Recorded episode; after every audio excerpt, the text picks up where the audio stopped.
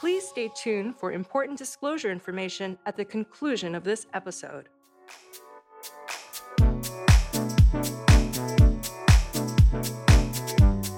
Welcome to Investing Insights. I'm your host, Ivanna Hampton.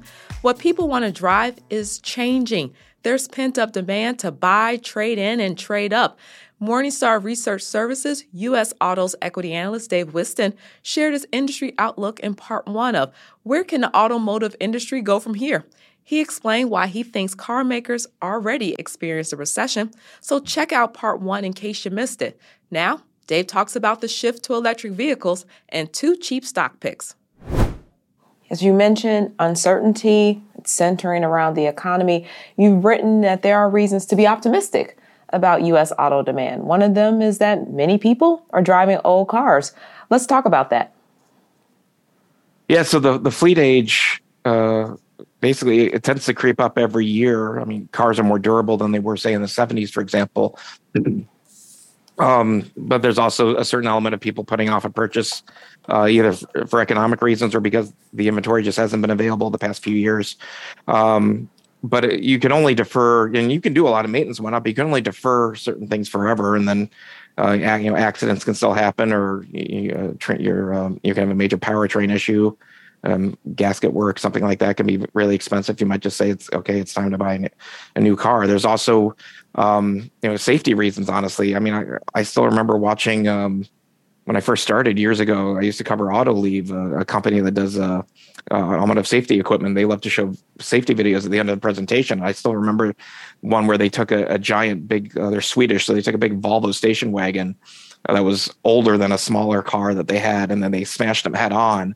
And you would think, oh well, the big station wagon will will win that battle, right? No, that that giant station wagon it folded up like a paper cup and that's that's always struck with me never struck me and, and i've always remembered that so um, you know for those that have the means i think to just for safety reasons uh, it, i think it's helpful not to have a car for 15 plus years just because um, the safety features do get better and the, and the structural integrity of steel the steel body and whatnot it, it gets better over time. Um, so in addition to safety there's um, there's other reasons you might want to uh, buy a new car. You know, your lifestyle needs may change. Families get bigger or smaller. Um, you can, of course, you know, you might be forced to because you have an accident, your car gets totaled. Uh, but there's also just you know, uh, the tech and safety in, in, a car is so different in, in 2023 than it was in say 2007. Um, when I started following the industry, I mean, you, now you've got 4G Wi-Fi in vehicles, and you know even 5G is on its way. Um, you've got uh, passive and active safety like lane departure and all the lidar, radar sensors, things like that. You've got, um, if you want to spend a lot of money, you can do things like uh, Tesla's uh, autopilot mode, a term I use generously because that's what they call it. But and and their FSD uh, technology, and then and GM's got their Super Cruise technology, and they've got uh, Ultra Cruise coming out on the Cadillac uh, Celestiq um, very soon. I think that's next year or late this year. Um, and and that can drive on uh, about 95% of all roads. You just need to still be paying attention. Um, so th- there's um, th- there's a lot that's different um, e- even compared to say 2015 too. So there, there's just a lot of um, reasons to get a new car. Um, if, if you've got an old one um, and then also you've got the the continued trend of, of more americans wanting light trucks light trucks, which are pickups, crossovers, minivans, SUVs. Um, that that's now about eight, I think in the last month it was eighty percent of all new light vehicles sold in the U.S. were were light truck models. So if if there are always people that have that Honda Civic or Corolla, let's say from 2009, but um, over time, more and more of those people have traded up to uh, a light truck, such as a crossover. Crossovers are north of 45% of, of uh, sales. So, with the new safety features and other tech gear inside of cars. How are automakers going to convince people to buy or lease a new car? Yeah, I, I think with uh, ultimately it's for whether you want to buy or lease the vehicle. I think ultimately it's about having uh, the right level of inventory, and we're just not quite there yet. Um, it's it's going to be a little. You've got kind of two competing forces this year, and then you've got poor affordability and rising rates. Um, combined with with inventory finally starting to get better, but still has a ways to go. Um, so it'll be interesting to see. Um, I haven't seen consumers completely walking away yet, um, and I um, but you, you never know if, if things get worse. I mean, interest rates Uh, my, my opinion on this, and I've, I've asked some some dealer CEOs about this. They they're they're they're high, and it's you know the average new vehicle payment right now is over seven hundred dollars in this country. If you want to lease, it's like five hundred seventy eight dollars in the fourth quarter. That's that's too high.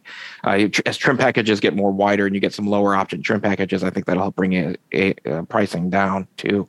Um, but rates right now on the new vehicle side, it's a little over six percent on average.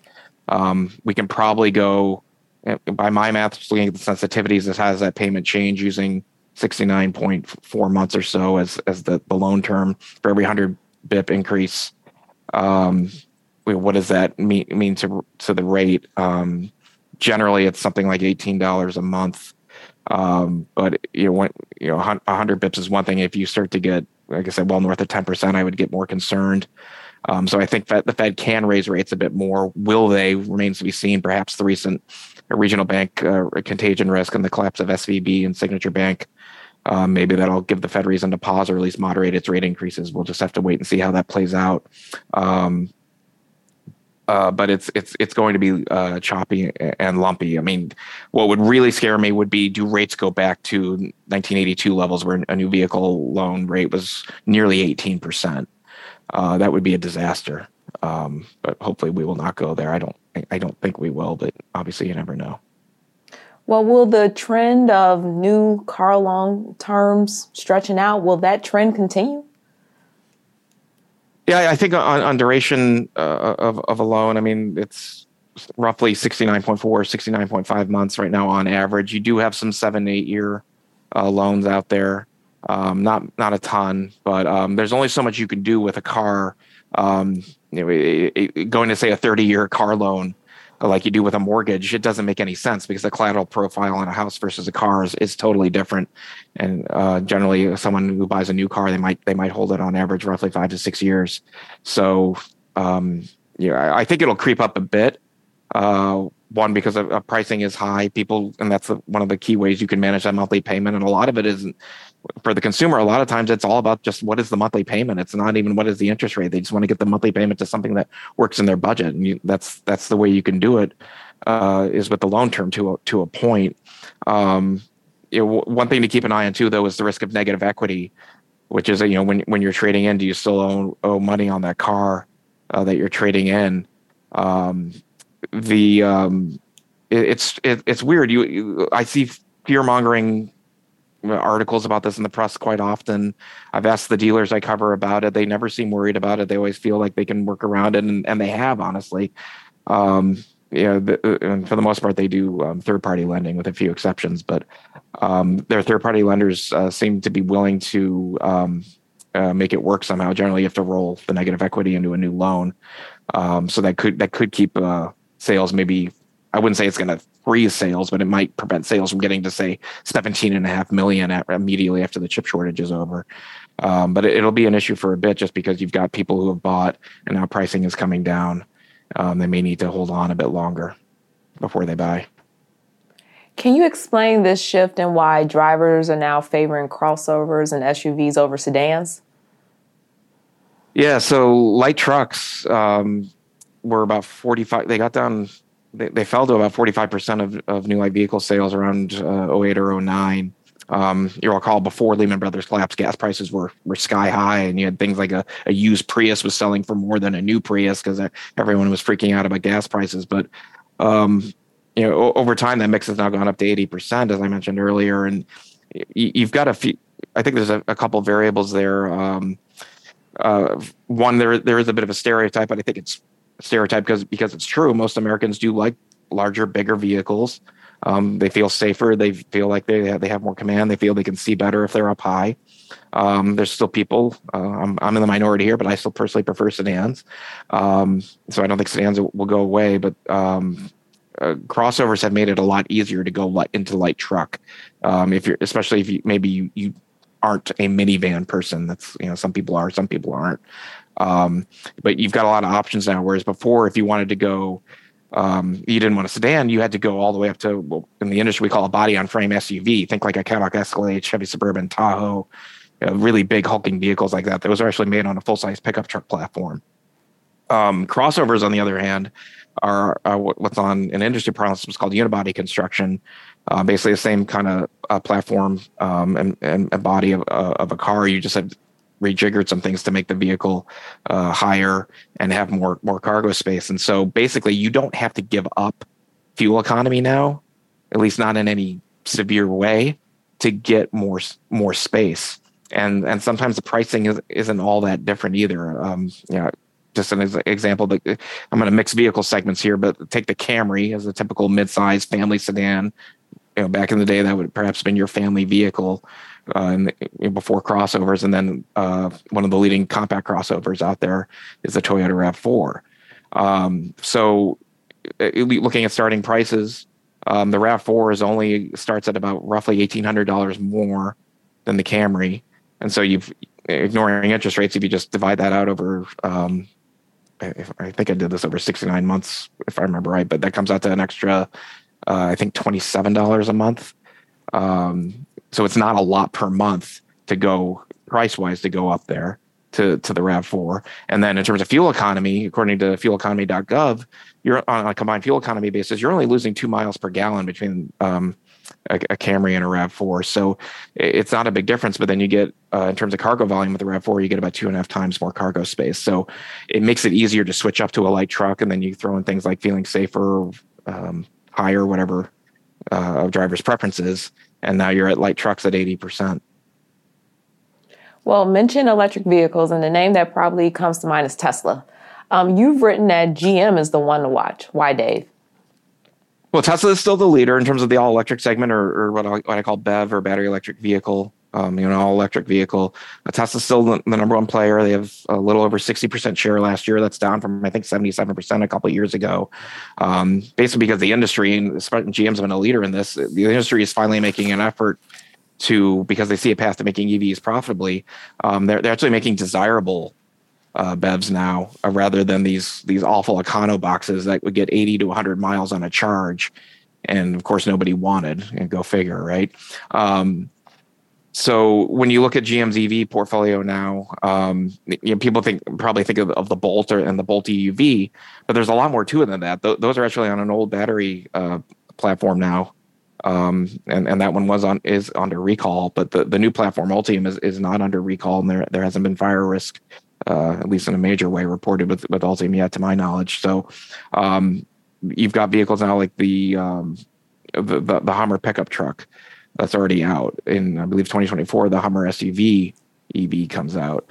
Um, the Cadillac Lyriq crossover is already out, and that is a I think a very worthy competitor to the Tesla Model Y. It, now there's charging network differences that Tesla has the supercharging network and the other automakers don't, although Mercedes wants to go that path. We'll, we'll see how that works out. Um, but um, you know, uh, personally, I've been critical of Tesla's interiors. They're just, I don't think they're, they, I mean, yes, it's a modern futuristic interior, but to me, it's just not luxurious and worth the price point uh, for what they, for what they charge. They, I think they should offer a better interior. Um, and and you get that now when you look at like a Mercedes EQS, you look at um, the Cadillac Lyriq, for example. Um, the, the, these are good looking, desirable EVs with really good range. Um, you know, up up up and around the 300 mile uh, range per uh, per charge, and then uh, there's more coming from GM. You've got the Silverado EV that this year, the Sierra comes out next year, I believe, and then this fall is really interesting. Um, you've got a few crossovers, uh, the, the Blazer EV, um, and then this fall is the Equinox uh, EV that's going to start at thirty thousand dollars. And I think this is going to be a very interesting vehicle to watch because this is the first true um, high volume attempt to go after the mass market customer with an EV that's actually desirable in terms of range and, and amenities and whatnot. So it's going to be interesting to see does it does that Equinox do really well, uh, whereas say something like the Tesla Model Three has done very well. You know, can, can the industry get success in EVs beyond Tesla? And I, I, I think GM's Equinox is going to be a really good um, uh, I hate to use the word experiment, a really, really, really interesting thing to watch in terms of the mass market adoption of EVs. Um, you know, at a, at a, bit higher price point in a different segment, you look at something like the Ford Lightning uh, pickup truck EV that has done very well.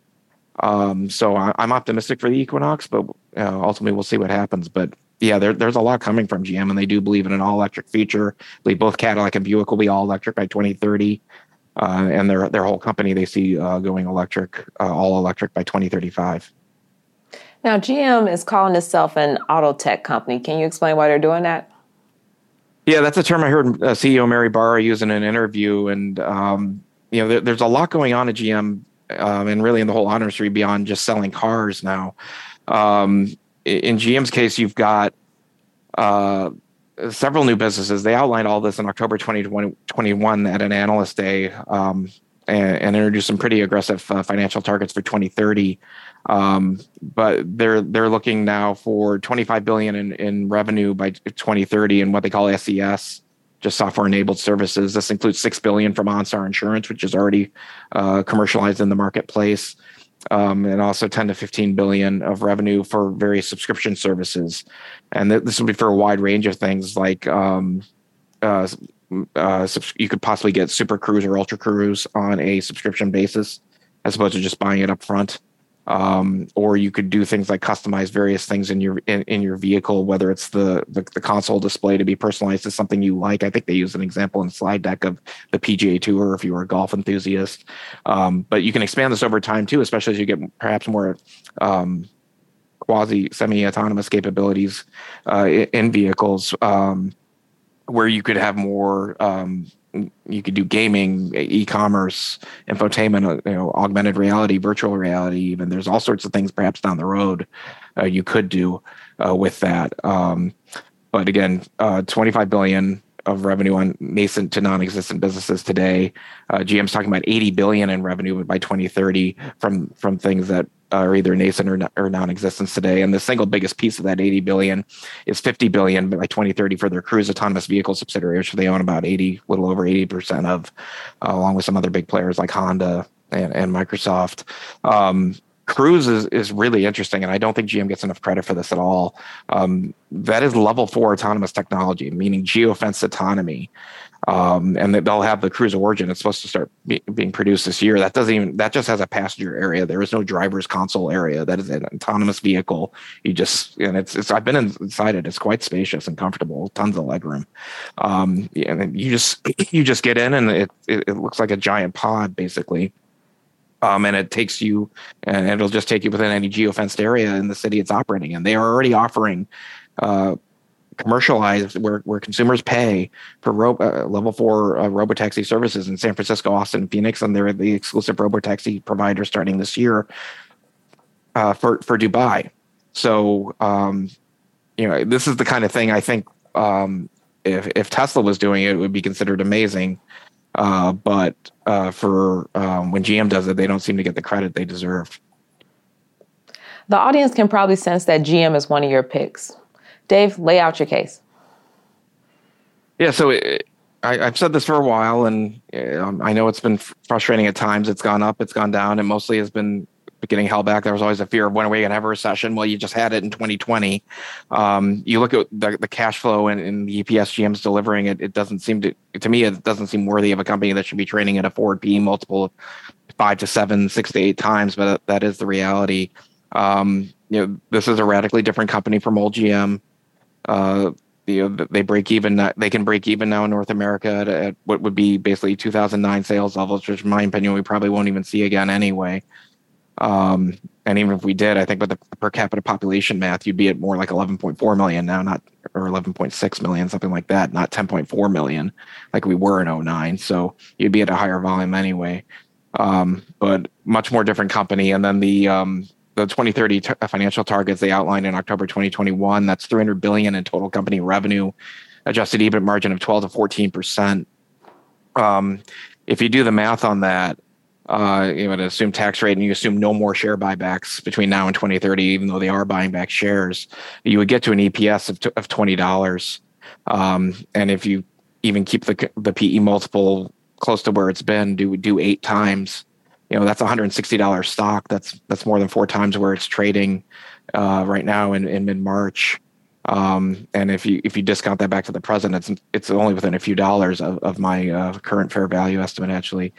Um, so uh, to me, um, I think people need to to realize that um, new GM is much more efficient than it used to be. Uh, they're capable of generating you know probably in the range of eight to ten billion a year in, in free cash flow in, in terms of automotive free cash flow.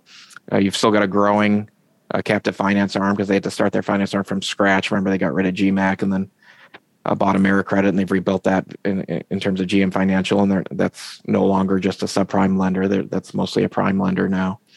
Um, so, uh, for, you know, for, for me, um, I, I, current stock levels in the, in, the thirty dollar range. I, I just don't think that makes any sense. I mean, obviously, there's a lot of fear right now. I, I am not blind to that fact, and yes, um, inflation is going to be an issue um, probably beyond 2023. But uh, GM has shown that they can execute in in difficult environments. And again, with with these new SES services, with with Cruise going to get a lot bigger, especially in the second half of this decade. That's where most of Cruise's revenue growth is going to come. Is going to be post 2025 um, you're looking at a company that over time its EPS should keep growing uh, well above the seven and a half. You know, it did it did a little less than eight dollars a share last year, but um, you can certainly get uh, beyond double digits here because it's it's not even selling those data services to consumers. You can sell it to um, to, to governments too. Um, you know, they, with OnStar Insurance and, and other data the vehicle's collecting, uh, they can do things like say, well, this is where this is where in your community people are wearing their seatbelt or not wearing their seatbelt. This is where you have potholes. This is where you may have potholes. This is where you need to do road maintenance. Um, and, and, according to GM's research, every dollar that a tax authority and maintenance that a, taxing authority puts off on on a fixing a road that eventually costs them seven dollars later. So if you can get smarter with the data, GM can sell that data and help uh, bring in some some more asset light revenue, which will be higher margin revenue than than selling cars. Of course, ultimately, you still have to have a great product at the end of the day. Well, let's move to your other stock pick. This auto supplier is rarely cheap. Tell us why Gentex is a buy.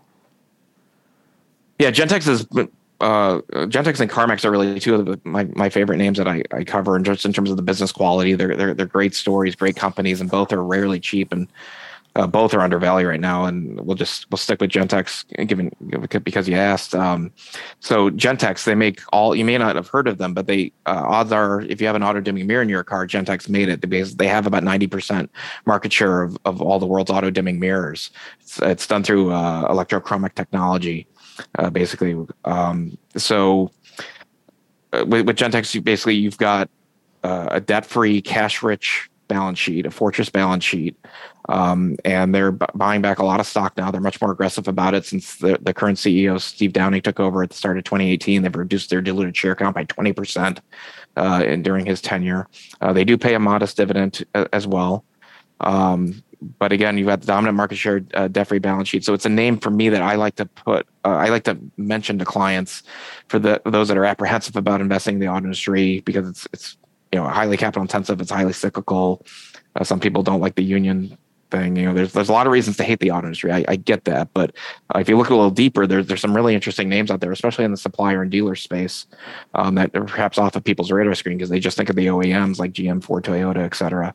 Um, but Gentex is a great company uh, with with really tech company like margins and more comparable to, to Garmin's margins in terms of EBIT margins than to an auto supplier. They're way above the other auto auto suppliers. Uh, their their EBIT margins are north of twenty percent uh, gross margins generally in the mid 30% range um, to upper 30% range if things are going well. It's been held back a lot because of the chip shortage that's hurting all the suppliers right now because they can't get the volume. And it's been, there's a lot of inefficient manufacturing going on at all suppliers because they'll, they'll be ready to, to do a batch for a customer. And then the last second, the customer says, never mind, we don't have the parts. We can't make, we have to not make that vehicle right now. So that, that trickles all throughout the supply chain upstream. Um, so that, but that will eventually get better as the chip shortage gets gets better.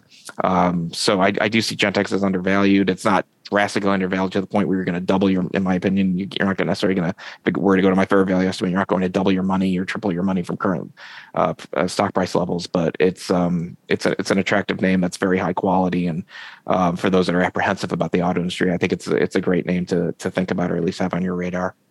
All right. Well, Dave, thank you for your time today and your insights into the U.S. auto market. All right. Thank you. That was part two of Where Can the Automotive Industry Go From Here? Be sure to check out part one if you missed it.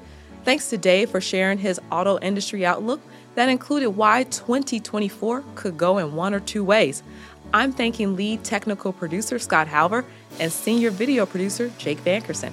And thanks to everyone who checked out today's episode of Investing Insights.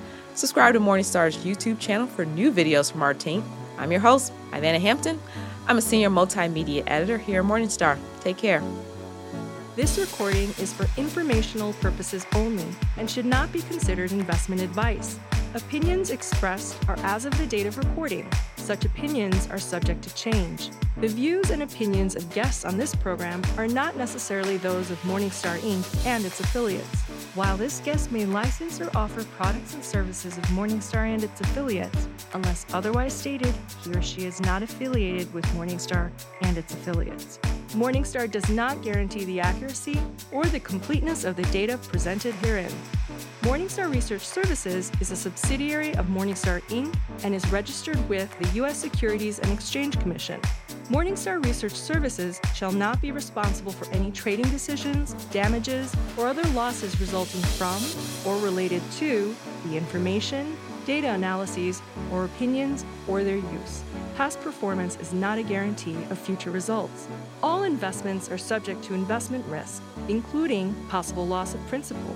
Individuals should seriously consider if an investment is suitable for them by referencing their own financial position, investment objectives, and risk profile before making any investment decision.